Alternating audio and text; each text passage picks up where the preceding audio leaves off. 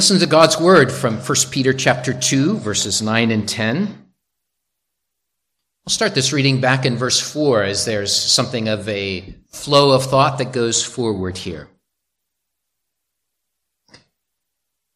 Coming to him as to a living stone, rejected indeed by men, but chosen by God, and precious.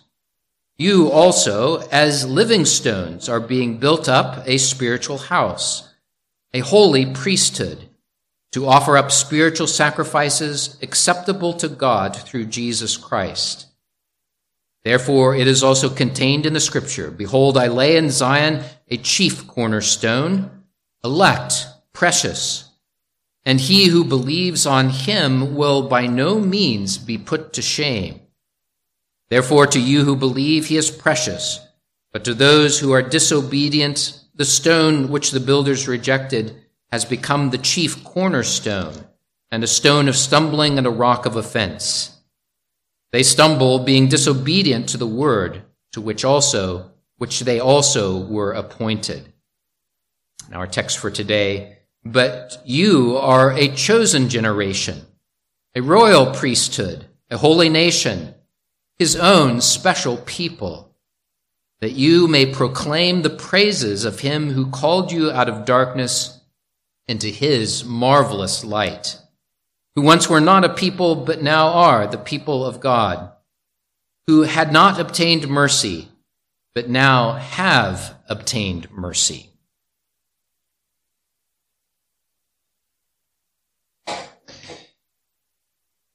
We use the word community to speak about who we are together. It's a concept that is understandable kind of across the board, whether believer or non believer.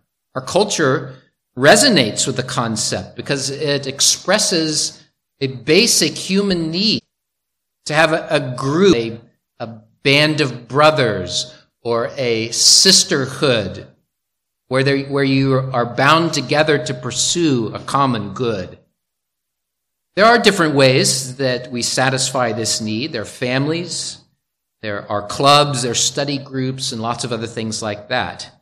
But my interest today is to see how God has provided for that basic human need, that need to belong. And it starts with belonging to God. Because in Jesus, we become part of his kingdom. We are accepted by him, accepted in the beloved.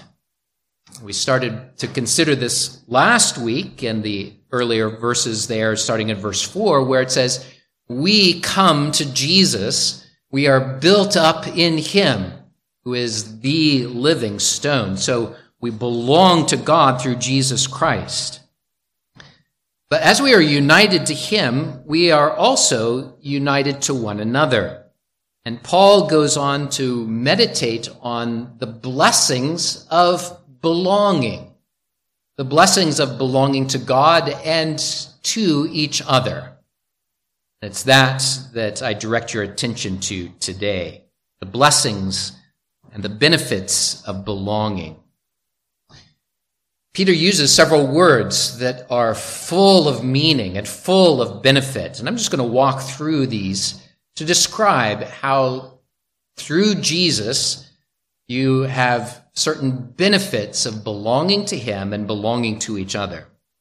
He starts with the concept or with the phrase that you are a chosen generation. Now, as I've been preaching through this letter that Peter sent, I've called your attention to those who first received the letter. I want you to put yourself in their shoes for just a minute and think about how important this would have been for them to hear. Remember that they were a people who were scattered by persecution, that they were often despised by family, by friends, and by the community in which they lived. If they were Jews, when they accepted Jesus and began to follow after them, many of them were disowned by their family.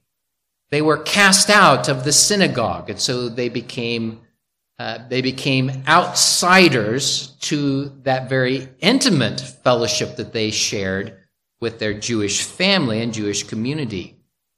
Well, the same could be said about those who were Gentiles, because there was a certain accepted religious practice wherever they lived.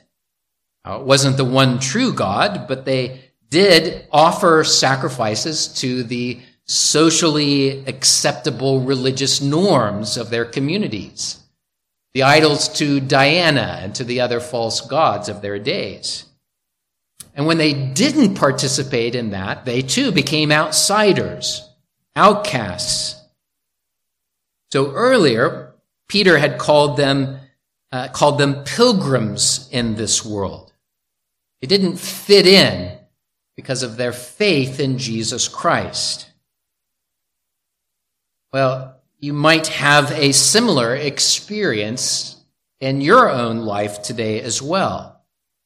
And I would urge you to think of not just those who originally received this letter, but think about your own reception of this letter and how Peter, uh, or more rightly, how God calls you a chosen generation you too can take comfort in the fact that you are a citizen of heaven and therefore a pilgrim in this world.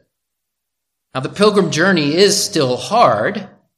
It isn't easy to be outsiders in our normal uh, families or in, in our workplace or in our neighborhoods.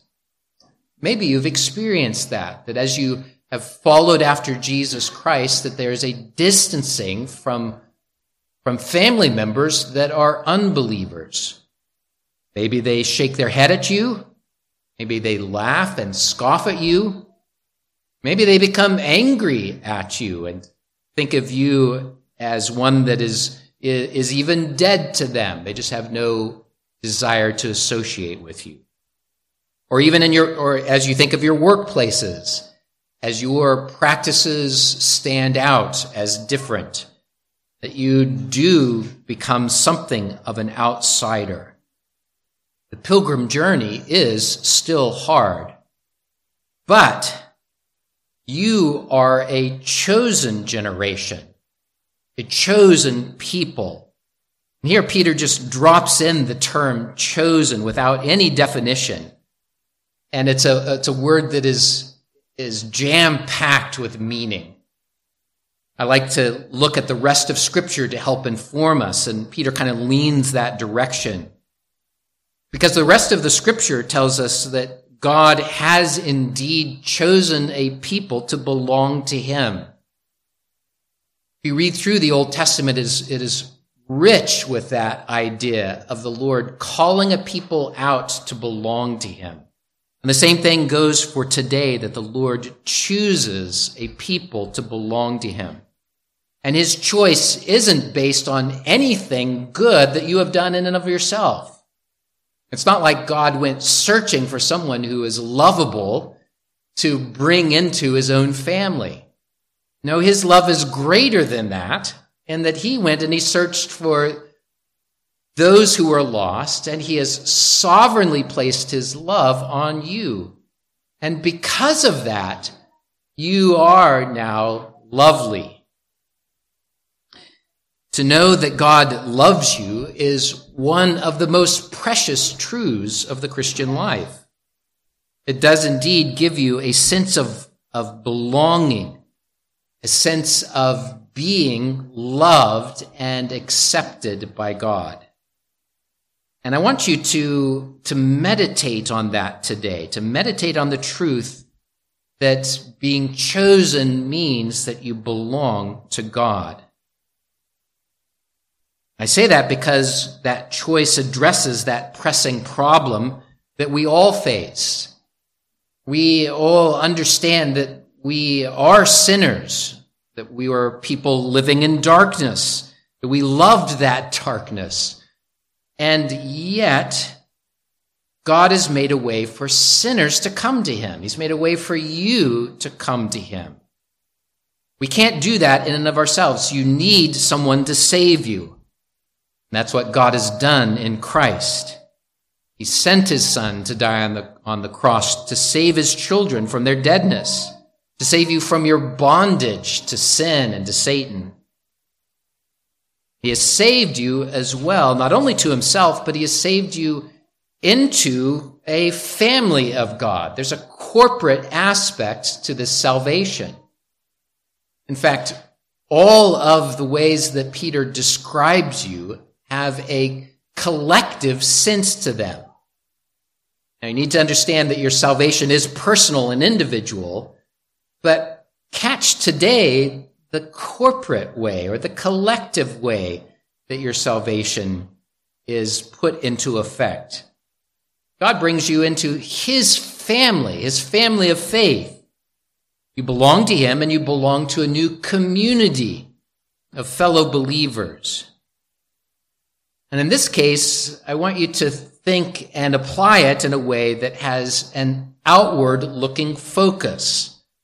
There's a reason for that that will come later in these, in these verses, but, uh, but think about how sharing the gospel of Jesus Christ addresses that fundamental longing of mankind to belong. There's a longing to belong to God.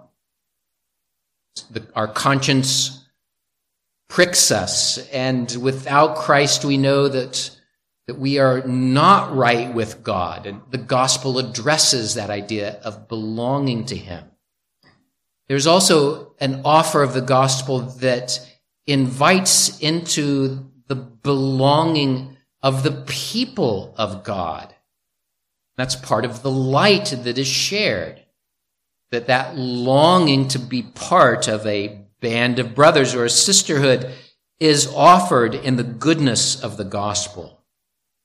I want to invite you to pray for that.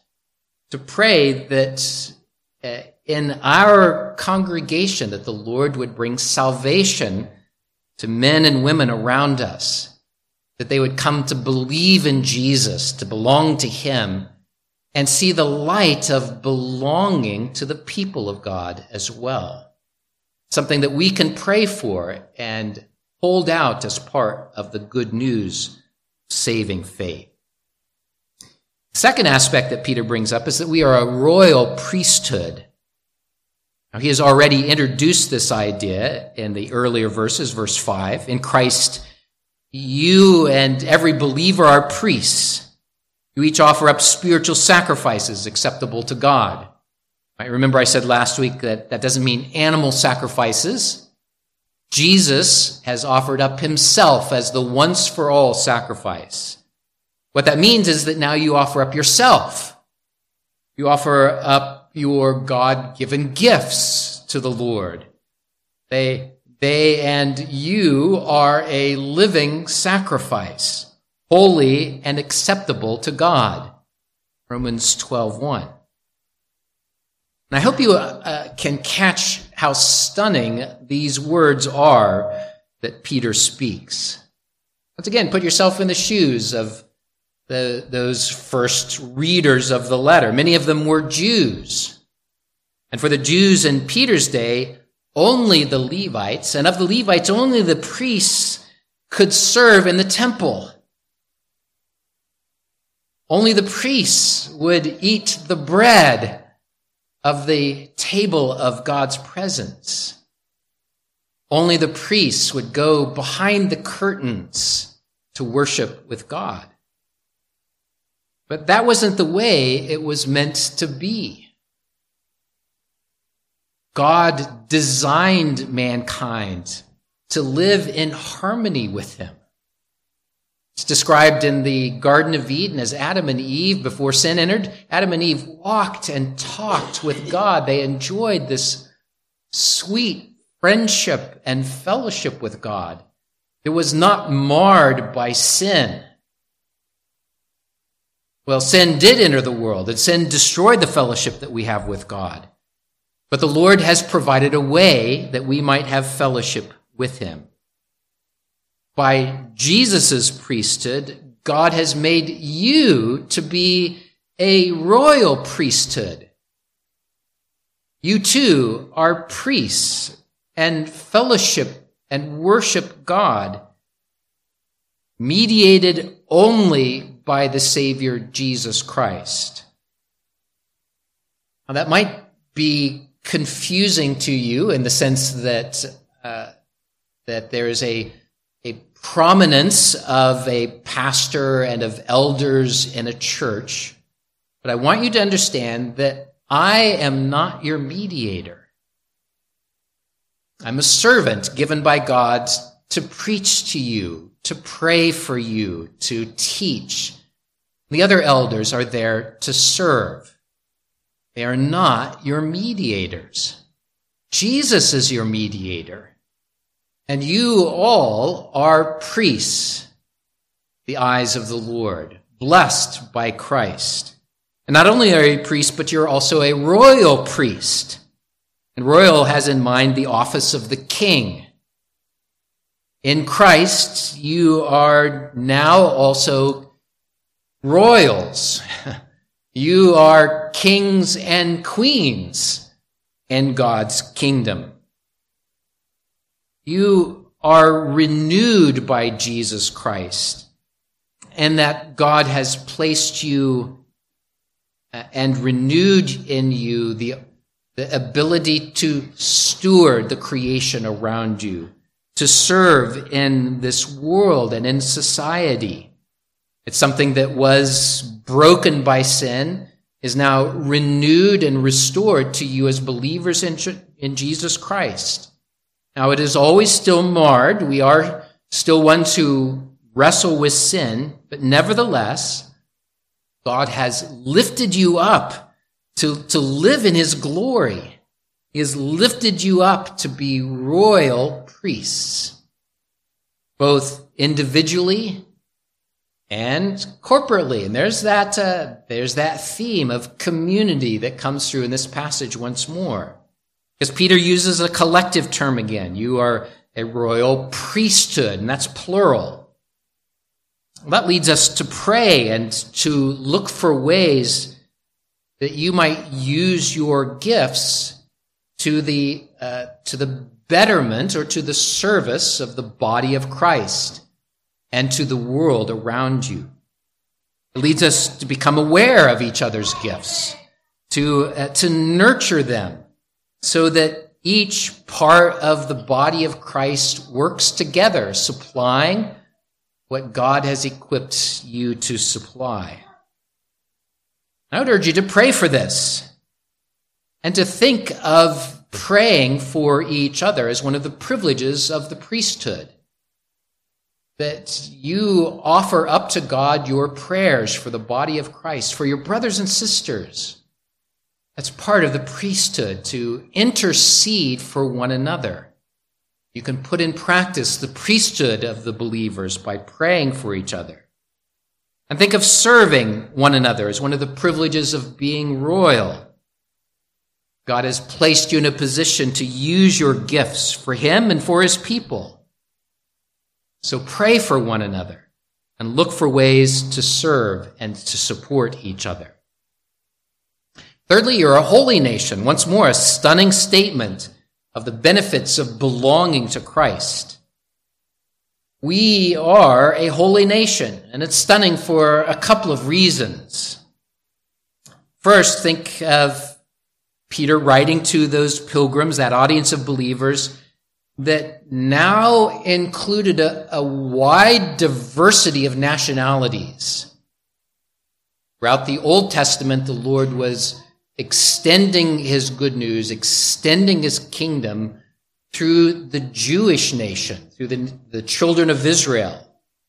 It was to embrace more than that, but the channel was, was through the children of Israel.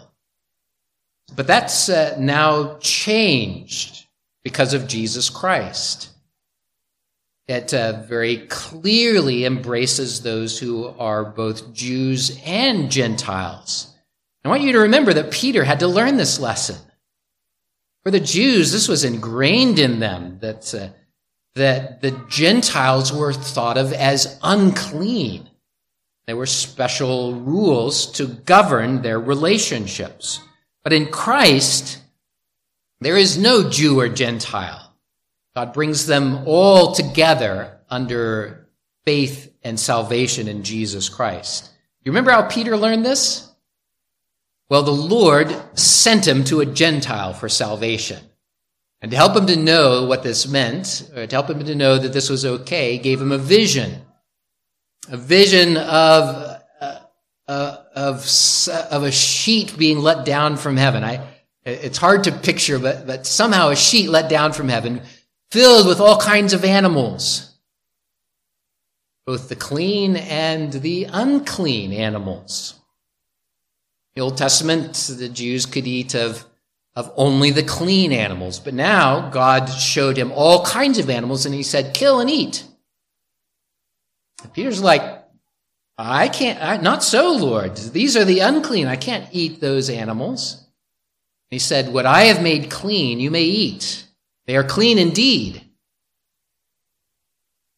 Then he sent him to Cornelius, a Roman who was unclean, except in Christ now.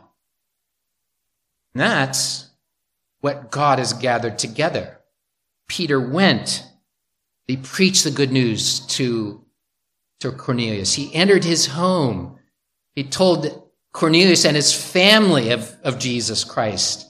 And then he baptized them into the name of the Father, Son, and Holy Spirit and into the community of faith. You are a holy nation. The second reason this is stunning is that is the word holy. You belong to God. You are set apart from sin and its power. You are set apart to belong to Him. And belonging to God gives you a new nature. He saves you, yes, from sin's penalty, but also its power. And you have a new citizenship in heaven and a new way of living because of the Spirit of God that dwells in you. So, this idea of being a holy nation then enables you to pursue that holiness in the strength of Christ and to pursue it together with your brothers and sisters. It unites you with those of a variety of nationalities because we are all one in Jesus Christ and it unites you with a variety of, of, of those who are in different levels of maturity of your faith. It leads you to be patient with those who are still learning what it means to be a Christian and how to, how to live that out. And it also gives you attention to seek help as you learn to walk with Christ. It gives you humility to understand that you still sin as well. You're pursuing a holiness that comes from God, both individually and corporately. Fourthly, you are his own special people.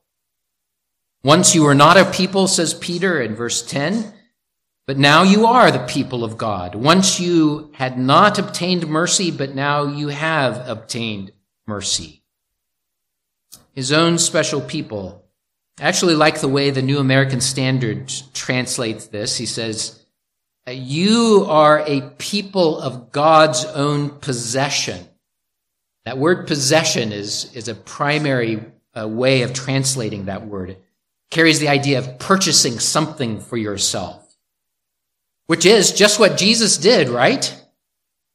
Jesus bought you with his blood. He redeemed you. In Acts 20, Paul calls the elders of the church to shepherd the church of God, which he purchased with his own blood. It's the same word. You are a people which God has purchased. I read from Isaiah 43 for this reason. There it said, God says, You are precious in my sight. I have loved you. Therefore, I give men for you. I have bought you back. And what a comfort that is, this is for believers in every age. No matter your condition in this world of woe, you are precious to God. He has redeemed you, purchasing you with his own blood. And we now follow Christ's example. We learn to not only appreciate what we have received, but we learn to honor one another because of Christ's love for us and for each other. We learn to follow the many places in Scripture that use the phrase one another. You can look this up. and see this in Scripture or look up that phrase in a, in a Bible concordance. You will find the phrase love one another, bear one another's burdens, pray for one another, put others' interests before yours, forgive one another and so on. The list is a long list that demonstrates the preciousness of each other in Christ. We follow that example in being a precious people, a people of his own possession. And finally, we are a people of praise. Verse 9 has this phrase in it that you may proclaim the praises of him who called you out of darkness into his marvelous light. Now, this is something of a purpose clause. Jesus has drawn us to himself, and he has drawn us together for a purpose. That we individually and we together might praise and worship him. You might think of this this drawing of the Lord of his choosing as, as if God was collecting a bunch of oddities to put into a museum behind a glass case. Look at this basket of misfits that we have here.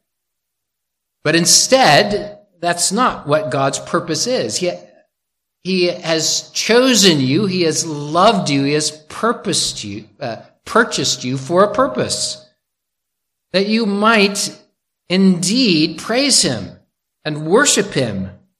Why? Because he has drawn you out of darkness into this marvelous light. That phrase in and of itself you could, you could meditate on for days. Think of the darkness that you were in before you were converted. Think of loving that darkness loving your sins and pursuing them wholeheartedly. But God has changed you from that. He has brought you into the light of His gospel, the light of salvation, in a way that has convicted you of sin and has changed your heart. And so now, instead of being a people who did not receive mercy, you are a people who have received mercy. That means instead of being a people who are doomed to die, doomed to everlasting judgment by God, you are now God's chosen, loved people. That you may praise him forever and ever that he has delivered you from the domain of darkness, that he has delivered you from the punishment of hell. Forever and ever he has delivered you. He is worthy of praise.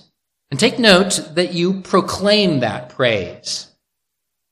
Here's what I mentioned earlier that there's a purpose here that is God oriented. We do praise Him for what we've received, but there's also an element of this that is outwardly focused. And part, that's part of God's purpose that we would exist to the proclamation of the glory of God who saves sinners. You get that? That's part of the purpose that He gives to you, part of the purpose that He has renewed in you because of your faith in Jesus Christ. The following verses are going to build on this idea. And you can see it even here that your life, your values, your words, your concern for each other, your love for one another, the way you are interested in the community of faith and the community of the world around you, all of these things, all of who you are, all of what you do proclaim the gospel of Jesus Christ.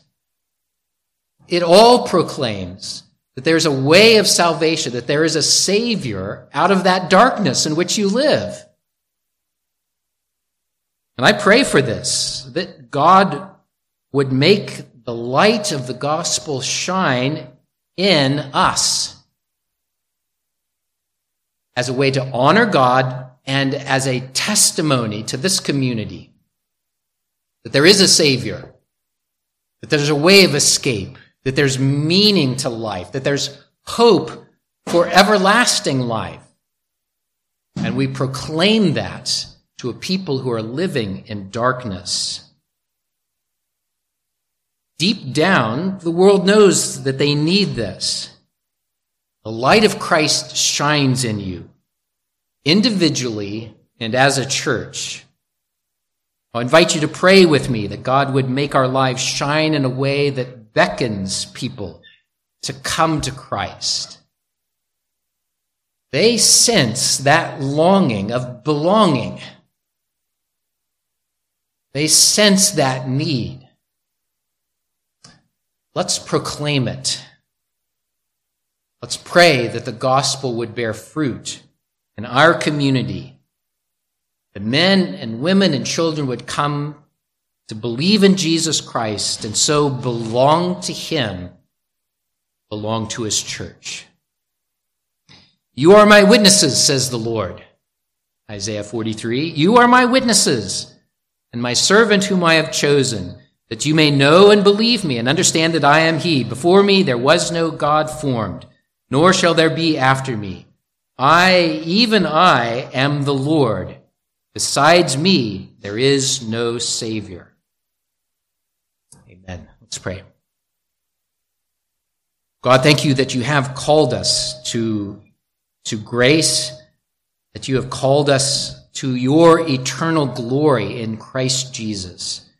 I pray, O oh Lord, that we would worship and praise you individually and as a church, and that that would be a proclamation to those around us. In Jesus' name, amen.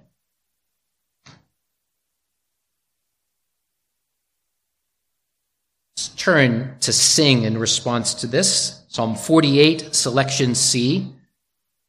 You'll notice that there are people who walk around and can see what God has done, that He is a great God, and that we are His people, living stones built up on cross, on the cross of Christ. Stand and sing Psalm 48, selection C.